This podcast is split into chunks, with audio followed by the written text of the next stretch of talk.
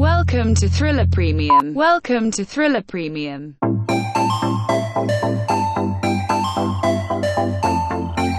In-depth coverage and timely analysis of macro and micro happenings in crypto and Bitcoin. Welcome to Thriller Insider.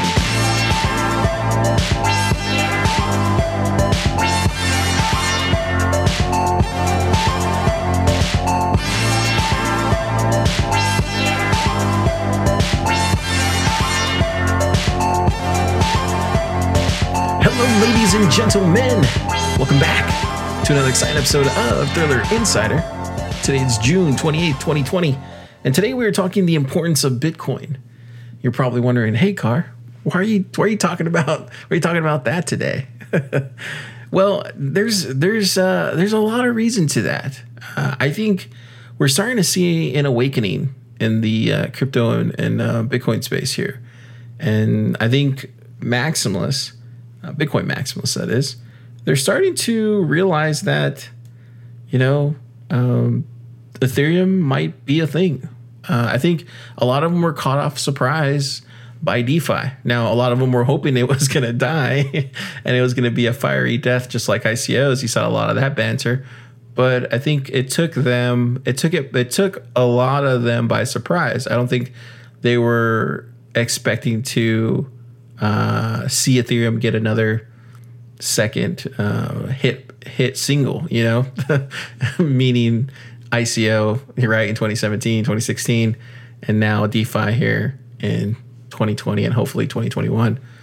So I want to bring up the importance of Bitcoin because I think it I think the importance of Bitcoin gets lost in in that back and forth conversation. And for the most part, um, Ethereum community doesn't necessarily feel like Bitcoin uh, adds any value to them or, or, the ecosystem. And I know it's it's it's really hard for.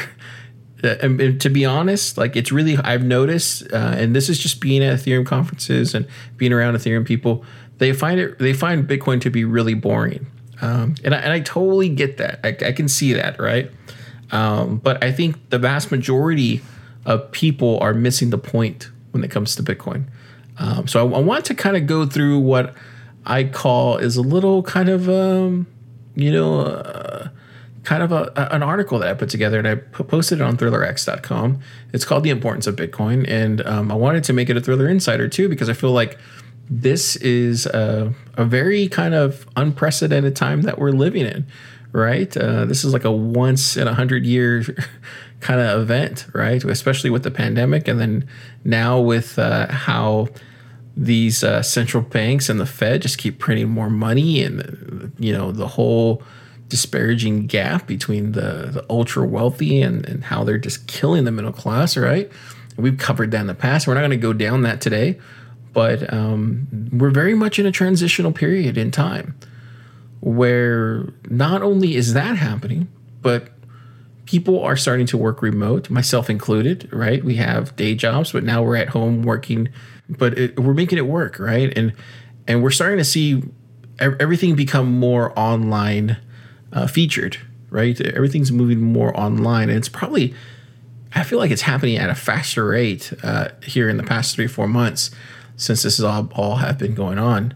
Um, and then we're also seeing something else. We're seeing uh, all sorts of digital form of content or just more and more value is being created online. Uh, like on Ethereum, for example, you're seeing like actual like 3D paintings and, and crypto kitties and and uh, all, all these kind of um, you know digital forms of, of value, right? Um, so the main issue that we have during this transition is the friction that's being caused by these on ramps and off ramps with our current legacy financial system because we know how, how old that is. That's like 1970s technology, right? Uh, so, how do we pay for? I guess the question I want to bring to y'all is how do we pay for this digital value? Um, I think I think if we look a little bit further, we can see that all forms of digital value stay online, right? And they only ever live and breathe online, right? Like I, I can't take a crypto, I can't take like a crypto YouTube video with me, right? Uh, I mean, I could take it on my phone, but I can't actually take like a video cassette of it. I'm sure I could create one, but that doesn't have the same value as it would online, right? Because you can attach ads to it and all the sort and make some kind of profit from it. Uh, but without without ever exiting the internet, does does that crypto YouTube video have value? Do, do crypto kitties have value? Some people think they don't. I tend to think they do. And I'm wondering, like here in the future, when when Apple and Google create their AR or, or VR component, are we going to be able to see our crypto kitties, you know, in, in the palm of our hand? Like, is, is, is that going to be a thing? And if you don't know what AR is, um, it's coming around the corner, like almost like literally a year, two years from now. Uh, take a listen real quick. Augmented reality is a technology whose goal it is to augment or enhance one's physical environment by adding digital elements. This new industry has started maturing, and Apple stepping in with a pair of augmented reality glasses may be a game changer. The details of these glasses were recently leaked, so what can Apple bring to the space? So they certainly will bring some sort of, you know, new way of seeing these these digital forms of value that we kind of cherish online, right? And that could be as something as simple as a photo or a crypto kitty, right? And so it leads me to wonder um, with the increasing adoption of what we hope to be AR and VR in the future, and I'm talking like here in the next 18 to 24 months, can we go to a retail store one day, you know, and purchase a crypto kitty like sitting on a shelf? like, let's say you have, like, say you go to a Best Buy and there's your uh, your video game section. Like, is there going to be like a crypto kitty section, but it requires glasses and right, and, and then you're just buying it off the shelf and you're you're paying like is is that going to be a thing? Uh, and that might be a topic for a different day honestly. But still how do we determine a digital form of value? I think that's the the ultimate question that i'm trying to get to. So if we look at something like twitter for example right? We know the stock of twitter has value because the new york stock exchange tells us right? I think it's like 20 trading for like $26 a share and, and also it, it brings quarterly returns to its shareholders, right? Do the people that actually maintain Twitter, like the software developers, the support staff, the people who run it, um, the community that lives there. There's so many different parts of that community that stay on Twitter, that that that talk on Twitter, that debate on Twitter. The information that lives there is that what makes it valuable?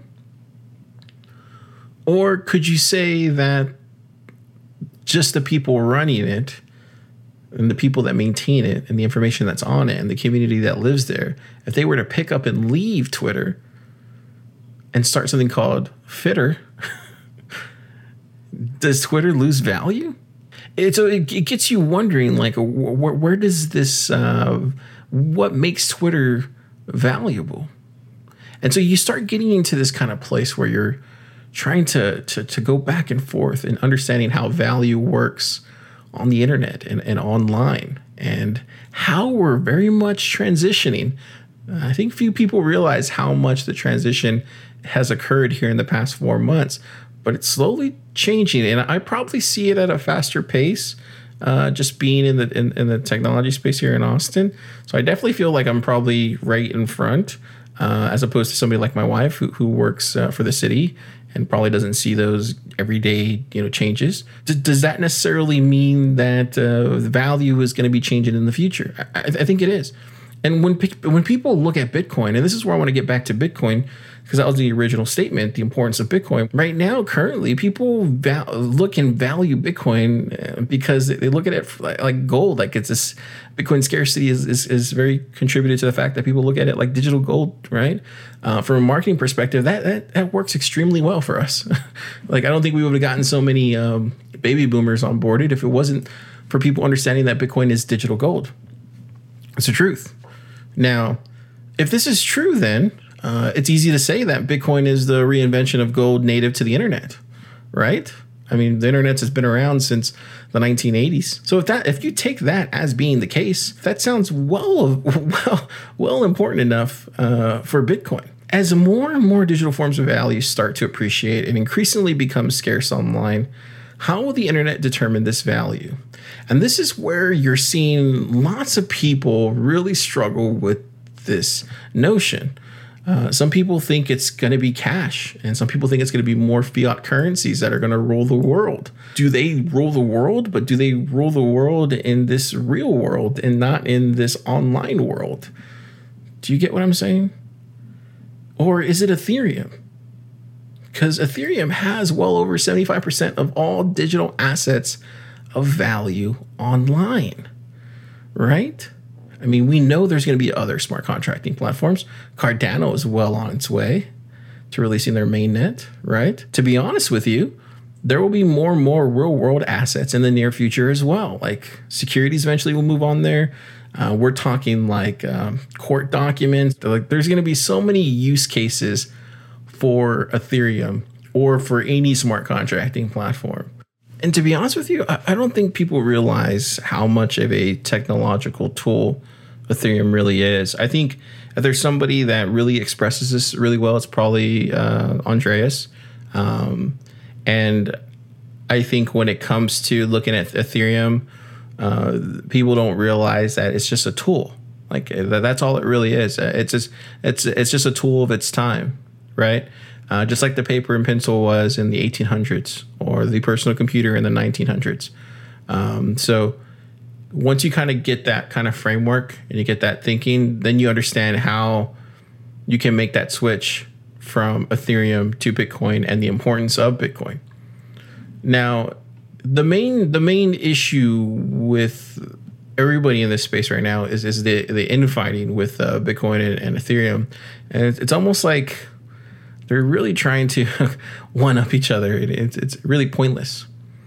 Um, because when you look at everything else, like money, just just truly sound money uh, is just a foundational layer for everything else.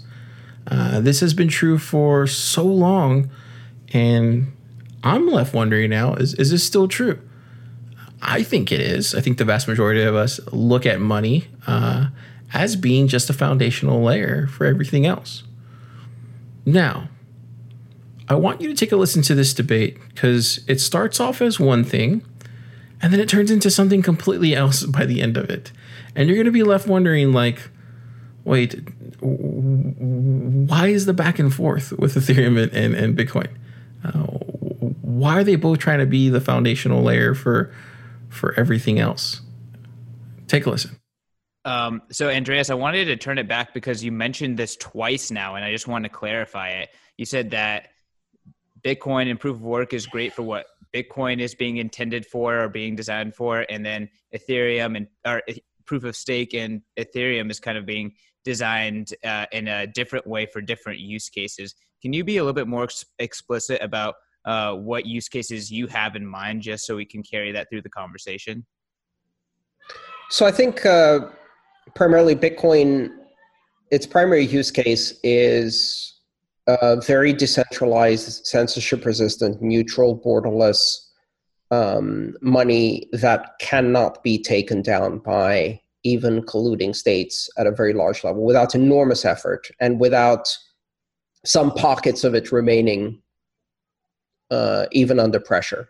Uh, it is it is either uh, a very sound reserve currency for the internet if it's not being attacked, or it's the guerrilla currency that is resisting the attack if it is being attacked and it's the only surviving guerrilla currency that survives in tiny pockets when it's being massively attacked. Um, i think it can do that. And by comparison i think ethereum is this really really nice sandbox play playpen for developers to explore their wildest imaginations and build um, really complex um, and expressive and interesting systems, build modular systems by reusing components, uh, explore new innovations in in finance and financial services, in um, governance systems, in uh, content systems, and and do so at a very, very rapid pace. And so those two functions are fundamentally different. Uh, and they require different money, they require a different security mechanism. Yeah, that's actually a great lead into the next topic that I kind of wanted to bring up. So, the year 2018 and 2019 were pretty pivotal in uh, the Ethereum narrative for how Ether is going to uh, accrue in value and and how it's going to protect the system because ether price appreciation is a direct, uh, direct, directly correlated to the security and health of the overall network. And yeah. so uh, the the price uh, appreciation, at least the narrative in the Ethereum world, is that Ether becomes the collateral for all of these DeFi applications, and that mm-hmm. DeFi is this blanketed network uh, financial layer upon the globe that is um, hopefully moving ever and ever closer to being unstoppable code, unstoppable applications that use Ether as a, a, collateral type. And so at the beginning of this podcast, you talked about how you are Bitcoin and Ethereum, but there is uh, you know a growing subset of, of people call them monetary maximalists that really think that only one money can really exist and that money is going to be the most liquid the most saleable the most globally accessible asset. And so some people think that it can't be bitcoin and ethereum. It has to be either btc or eth and so uh, do, do, do you do you, do you take that point? And then also do you see that uh, defi is this is as a as a layer a financial layer for um, for the earth? And where's bitcoin's role in that? Um, I I don't agree with that perspective, and I don't think the historical data we have on on money and currencies in general shows that. Um, money does have to have some soundness and some characteristics on forgeability, and money can be better money or less good money, but utility is a big part of it, and um, some money can be very good money because it has very good utility, and other money can be very good money because it has very good soundness. Uh, and both can be good money uh, in different contexts. And if it is trivially easy to do an atomic swap between them in a decentralized, uncensorable, and neutral way, then the all of the types of pressures that would lead to a single dominant money um, get eroded by that trade off between soundness and utility, which actually is a good reason to have two. Um, so I don't buy that. Just for emotional, tribal affiliation and brand reasons, people have more than one money. For non rational, financially stupid reasons, people have more than one money. Um, but even for strictly rational reasons, I think there's more room in the world um, for some different types of money that are easily interchangeable. And, you know, it, it may be that Bitcoin and Ethereum are those or not. I don't know yet. The idea of uh, Ethereum being collateral uh, for all of the DeFi applications, et cetera, et cetera, is, is the same fundamental idea that I see for, for Bitcoin, and um, just with different applications, which is this. Um, when somebody asks me how secure is Bitcoin or how secure is Ethereum, um, there is no unit for measuring security. I wish there was. I wish I could say it's two gigaschneiers or, you know, one kilo Assange or seven petasnowdens, um, to use some names of people who have affected the security of our lives. Um, the best analogy I can use is to measure the amount of capital that is currently stored and has not yet been stolen in that system. So I can say that Bitcoin is, you know, $80 billion secure now. That that means that it can store use and transmit those kinds of amounts in an economy of that size without being compromised.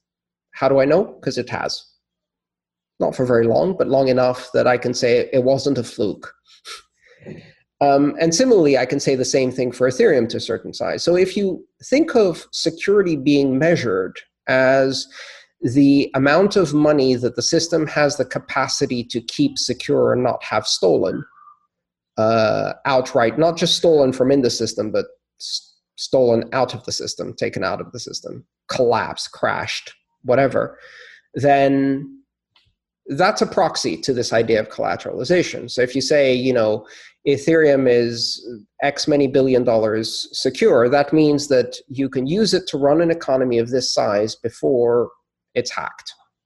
That it can keep an economy of that size unhacked. Um, and so, as the ability of the system to secure more economic activity and uh, more applications that create that economic activity increases, so should the price of the token in order to maintain that security, whether you're in proof of work or proof of stake. And so I buy that. I buy that, and I see it in both Bitcoin and Ethereum. Um, in the case of Bitcoin, the application for me is um, an international framework for cross-border transmission of uncensorable neutral money and on-ramps into all of the other cryptocurrencies, the gateway to fiat and things like that. In the case of Ethereum, it's it's with Ether, it's it's things like DeFi and ICOs and crowdfunding, and who knows what next. I mean, I don't think those are the only um, applications. So the there's a pretty common uh, criticism from generally the Ethereum crowd to the Bitcoin crowd that that Bitcoin is good money but a bad monetary system, um, and so some people, um, I tend to believe this, think that uh, Bitcoin is kind of incomplete because in order for Bitcoin to be integrated into a financial system, uh, we have to trust people in order to do that. Uh, because of the lack of expressibility of Bitcoin at the base layer, we need to trust, uh, you know, financial institutions in the same way that we trust the banks now. And so uh, the thesis here is that uh, Bitcoin is kind of just this new boss, same as the old boss. Uh, and anyone who just didn't have early exposure to uh, Bitcoin price appreciation is really never going to be able to appreciate the benefits of this new uh, financial system. It's just going to take dollars in your dollar dollar banks, and then you're going to have Bitcoin in your Bitcoin crypto banks. Um, do you do you accept that thesis, or do you decline it? I would decline it, and I, I would decline it for a number of reasons. One, it underestimates the expressivity of Bitcoin script. Uh, meaning that you can actually do some rather interesting smart contracts, the Lightning Network being a great example of that. The second is that in terms of expressivity, if that thesis is correct and you really need a form of um, money that's much more expressive, then the only the only real function that Bitcoin needs to do, in, in addition to being robust and uncensorable, is to be able to do an atomic swap into Ether. And then you get all of the goodies of Ether plus the ability to maintain robust, uncensorable, cross border, neutral transactions um, which on its own, I don't think Ether can do. So gold has been a historic store of value primarily because of its scarcity, right?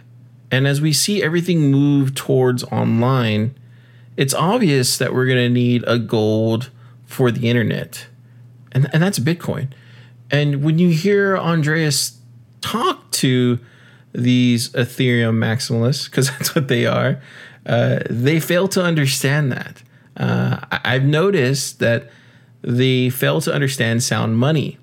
And I was one of the very first, uh, I would say, uh, podcasters that started where we really played a lot of Andreas clips. I think the first season, just like it was just all Andreas speakings for the most part for our podcast episodes, because we just didn't. Uh, there just wasn't uh, a better person to explain it, and so during that time, I felt like myself and y- y'all included were we really understood what sound money was from you know just a first principles perspective, right? And so Bitcoin to us gives us that sound money for the internet so it's easy easy for us to understand the kind of historical context to that.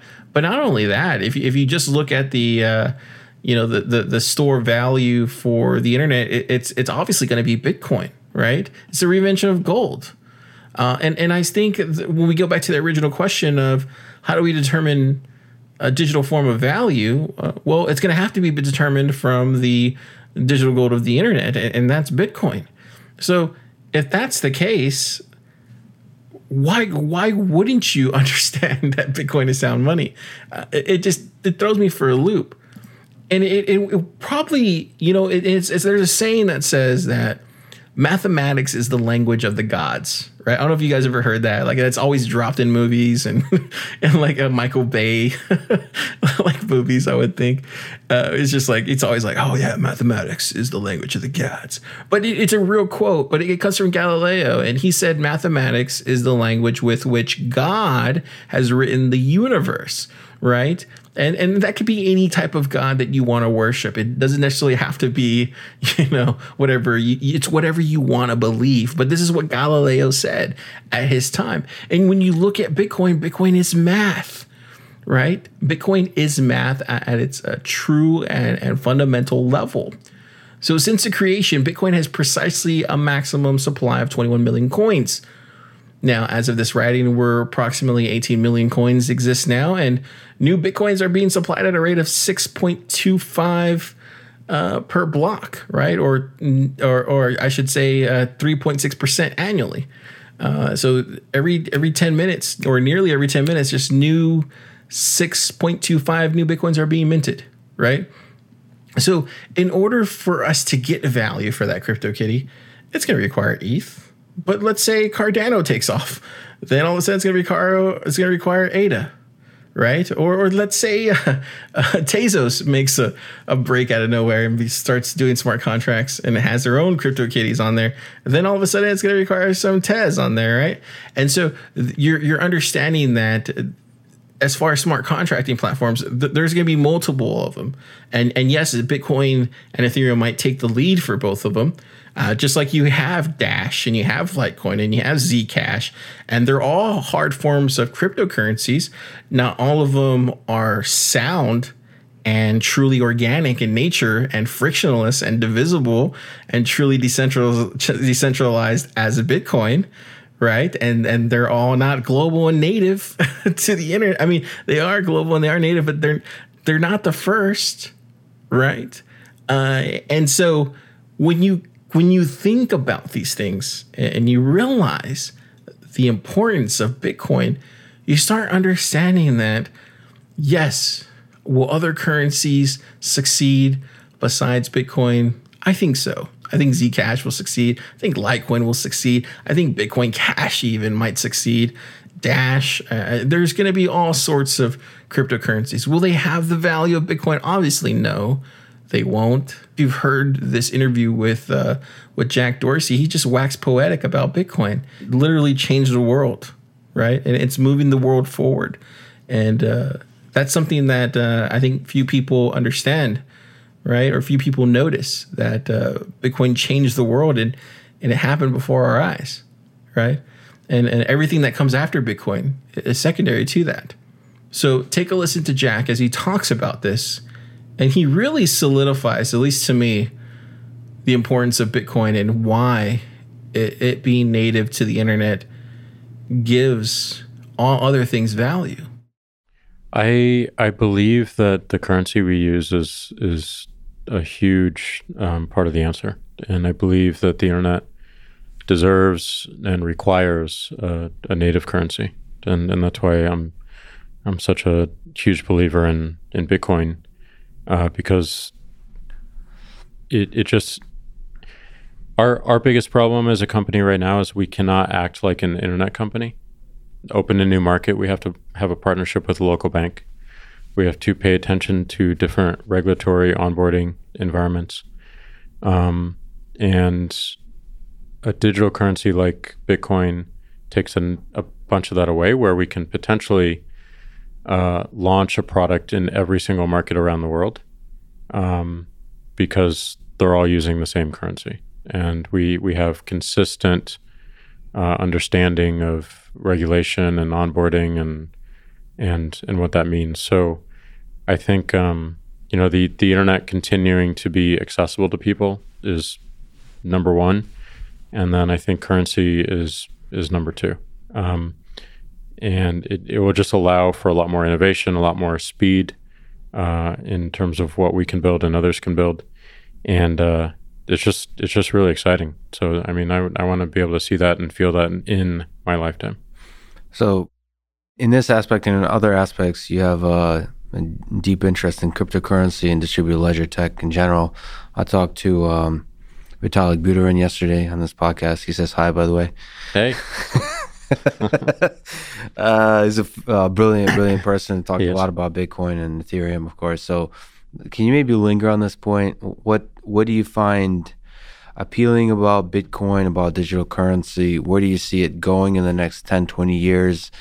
And uh, what are some of the challenges with respect to Square, but also just bigger for our for our globally for our world for the way we um, we think about money?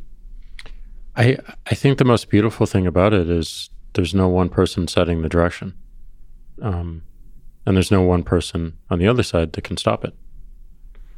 So we have something that is um, pretty organic in nature and very principled in its original design. Um, and uh, I, you know, I think the Bitcoin white paper is one of the most seminal works of computer science in the last 20, 30 years. Um, it's it's poetry. I mean, yeah, it it's really pretty is. cool technology. I mean, that's not often talked about. Sort of, uh, there's so much sort of hype around digital currency about sort of the financial impacts of it, but the actual technology is quite beautiful from a computer science perspective. Yeah, and the and the underlying principles behind it that went into it, even to the point of releasing it under a pseudonym. I, I think that's a, a very very powerful statement. The timing of when it was released is powerful. It it was it was a total activist move. I mean, it, it's it's moving the world forward in in a way that um, I think is extremely noble and honorable and enables everyone to be part of the story, um, which is also really cool. So y- you asked a question around 10 years and 20 years. I mean, I think the, the amazing thing is no one knows. Uh, and it, it can emerge, and every person that comes into the ecosystem, whether they be a, a developer or someone who uses it, can change its direction in small and large ways. Um, and that's what I think it should be because that's what the the internet has shown is possible. Now there's complications with that, of course, and um, there's you know certainly companies that own large parts of the internet and can direct it more than others, and uh, there's not equal access to every single person in the world just yet. But all those problems are visible enough to speak about them, and to me that gives confidence that they're they're solvable in a relatively short time frame.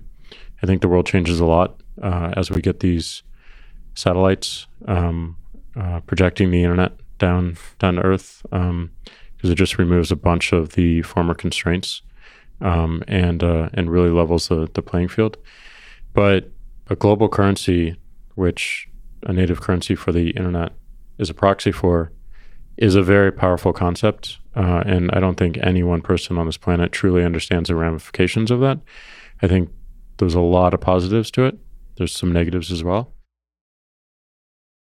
So as we move into this here in very near future, where we start having to value digital forms of all sorts, uh, it's going to require something like Bitcoin, something truly organic, right? Frictionless, divisible, truly decentralized, not like a quarter decentralized, but like fully decentralized as a currency. And it's global and it's native to the internet. I mean, that's the importance of Bitcoin, right? It it's painfully obvious how Bitcoin becomes the world reserve currency for digital assets. It gives other digital assets value. So this is why I think both Ethereum and Bitcoin can coexist like this, right? One helps the other. Uh, and and Bitcoin is just that foundational layer for everything else native on the internet. And that's a good thing for Ethereum, and that's a good thing for Cardano, and that's a good thing for all smart contracting platforms. And honestly, it gives credence to other hard cryptocurrencies like Dash, Litecoin, Monero, Zcash, take your pick. Okay, that's all I got.